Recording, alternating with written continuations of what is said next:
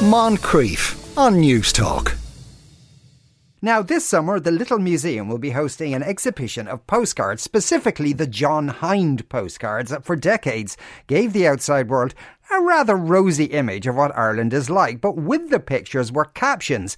The show will be opened by the author Paul Howard, and for a very specific reason. He used to write the captions. Paul, good afternoon. Afternoon, Sean. That was it, yeah. What a way to start, what a way to start your career. But actually, because you were telling me just before we came on air, tell us about John Hinde, because fascinating life story. Yeah, I mean, he he was an amazing character. He was born in England.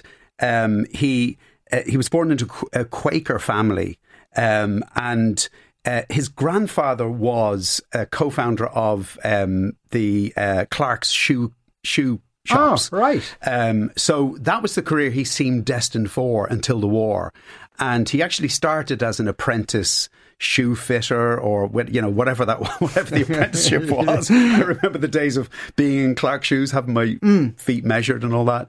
Um, and then the war broke out, and he uh, just took up photography, and he spent a lot of the war underground during the Blitz, taking pictures of uh, air raid shelters, um, and fell in love with photography. Um, after the war, he started taking pictures of circuses. That became his obsession. So we mm. would follow Chipperfield Circus around Britain and Ireland. And when he came to Ireland, he met a woman named uh, Jutta, who became his wife. She was a trapeze artist. And um, they uh, set up their own circus, which was called the John Hinde uh, Irish Circus. And it, it, toured Ireland for one summer. Um, a really rainy summer. They lost all their money. and he went back to his love of photography. And he set up a studio in Bullock Harbour in Dalkey, um, where he started uh, printing postcards. Um, originally, it was 30 images of Ireland. And over the next sort of 15, 16 years, it grew to 300 images of Ireland. Yeah. And as you said, these images of Ireland became these sort of icon, iconic images that really sort of in, informed uh, the world's view of what Ireland was like. I remember Yeah. looking at those cards as a kid, thinking, "I'd love to live in that place where." Wherever it is. It is, is, yes. It didn't. It didn't represent the country I lived in, which was raining, uh, you know, socially repressed, you know, Did he know, economically. but, but did he know it was a kind of a rosy view he was presenting? He must have. I don't that. know. I suspect. I suspect he did. I mean, look. I mean, postcards aren't a thing anymore. Yes, you know, I know yeah. that. But but when I used to go away on holidays, you know, you picked you picked a postcard. You know, especially if it was raining and it was utterly miserable, you picked the postcard that least reflected the time you were having.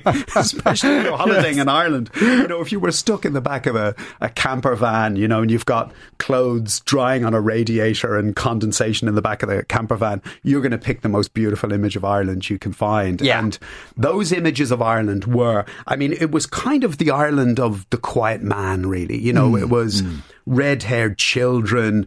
Uh, donkeys with turf on the on their backs. Well, that picture that you put up on Twitter of the two kids with the donkeys, somebody Yeah. replied to it saying that, it, that that years ago their mother was getting their hair done in Manchester, I think it was. And she said, Oh, where are you getting your hair done from? She says, I'm going home to Ireland. And the hairdresser goes, Oh, I'd love to go to Ireland, but you see, we drive a car and you don't have any roads over there. and that was John Hinde. Thank you It's very so much. true. It must have influenced so many people's uh, opinion outside of Ireland. So Yeah. many people's view of Ireland, like the thatched, the, the thatched cottages and all that kind of thing. One of the Ross O'Carroll Kelly books was translated into Russian. Um, about 20 years ago, and the cover was a thatched cottage in the west of Ireland with a with a rainbow behind it. And I kind of thought that that's John Hinde's influence right there. That's extraordinary. That is extraordinary. No, because uh, uh, there's a book that goes with the with, the exhibition as well, or is that just one you had yourself? No, this is a, this. The book came out um, about uh, three years ago, four years ago. Paul Kelly. Who's a photographer? Um, produced two books. This one is the second one. is called In Hindsight. The first one was called uh, Postcards from the Edge or Postcards from the Past, something like that. Um, but he went back and he retook uh, all of the John Ah. Hinde postcards from the exact vantage point where the original was taken from. Uh, and it's absolutely wonderful. What's really interesting is the beach shots and the, the, the rural shots. They haven't really changed apart from the colour. I mean, the the original John Hinde postcards were apparently sent to Italy to be touched up. Yes, And yes, 'cause so, the so colours are so intense. really intense, like reds that just don't occur in nature. You Yeah. know? Um, uh, and but apart from that, the, it's the, the ones that I love most are the the the city views uh, where he takes O'Connell Bridge in Dublin or O'Connell Street in Limerick. Uh, and you know, forty years on, fifty years on from the time the the John Hinde shot was taken, and to see the the fashions, the cars. I mean, the, the some of the cars in the old original John Hinde shots, which will be on display in the exhibition in the little museum.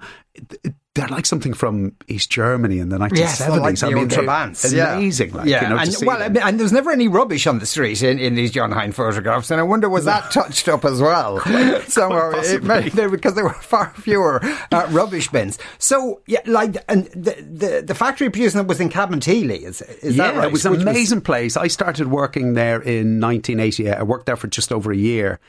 Everything was done in this factory in Cabinteely. I think it's a AIB bank centre now, but they would they would commission the photographs. They would take the negatives in, create the um, uh, you know the the, the separations, uh, make the plates, print them, varnish them. They came out in these sort of sheets of six, was it eight by eight postcards, 64 postcards on a sheet. They would varnish them, they would guillotine them, box them, and dispatch them.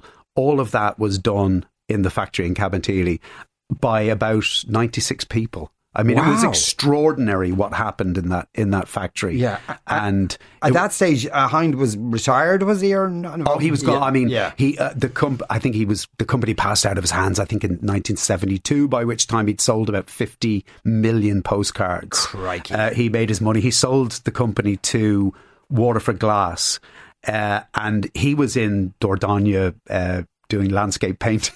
Okay, nice farm, and you know, uh, deservedly so as well. I would have thought. So when, when you got the job writing the captions, but uh, was was there a brief, uh, um, or you know, Well, did you happen to be just standing there and somebody pointed well, at you? pretty much. Yeah, I mean, I, I was, um, I, I, I, I finished. I did the Leaving Cert, and I was looking for a job. I didn't get into college. I was seventeen. I was just turned seventeen, and um, this job came up in John Hinde, and I knew John Hinde because I was a collector of postcards as a kid.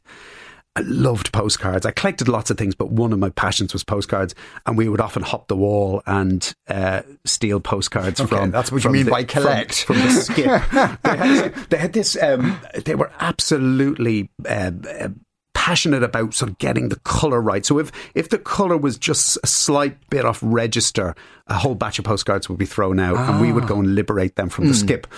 And they printed not just irish postcards they had acquired a couple of american companies one of which was called Curt Teich and they printed uh, uh, American postcards. So I found from looking at these, I found out about American geography. Like, like I found out that uh, you know Chicago was in Illinois, and so I found out all about the states.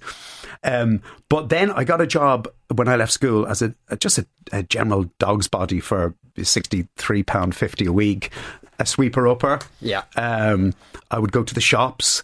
Uh, I would clean the films. They would put gum on the films when they were making the plates, and it was really, really sticky. And you had to use this film clean uh, to uh, wipe it off. So I, I would clean films, and they offered me an apprenticeship as a plate maker. And my heart was set on becoming a writer. I wanted to be a sports journalist, and I turned it down, which uh, it was a pretty punchy thing to do uh, in the 1980s when there was a lot of unemployment to turn down a good trade. Um, Well, actually, no. In retrospect, probably because it doesn't exist anymore yeah, as a exactly. trade. but but then it was you know it was everyone said get a trade. That's Yeah, the, it's yeah, the coming thing. So anyway, I I um I was working there and. Re- there was a man called Redmond Walsh who was the Irish sales manager, and he was he was from Cork, and he was just mo- one of the most colourful men I ever met in my working life. And he asked me if I'd be interested in rewriting all of their uh, captions from every, all the postcards. I think the captions they had were from the 1950s.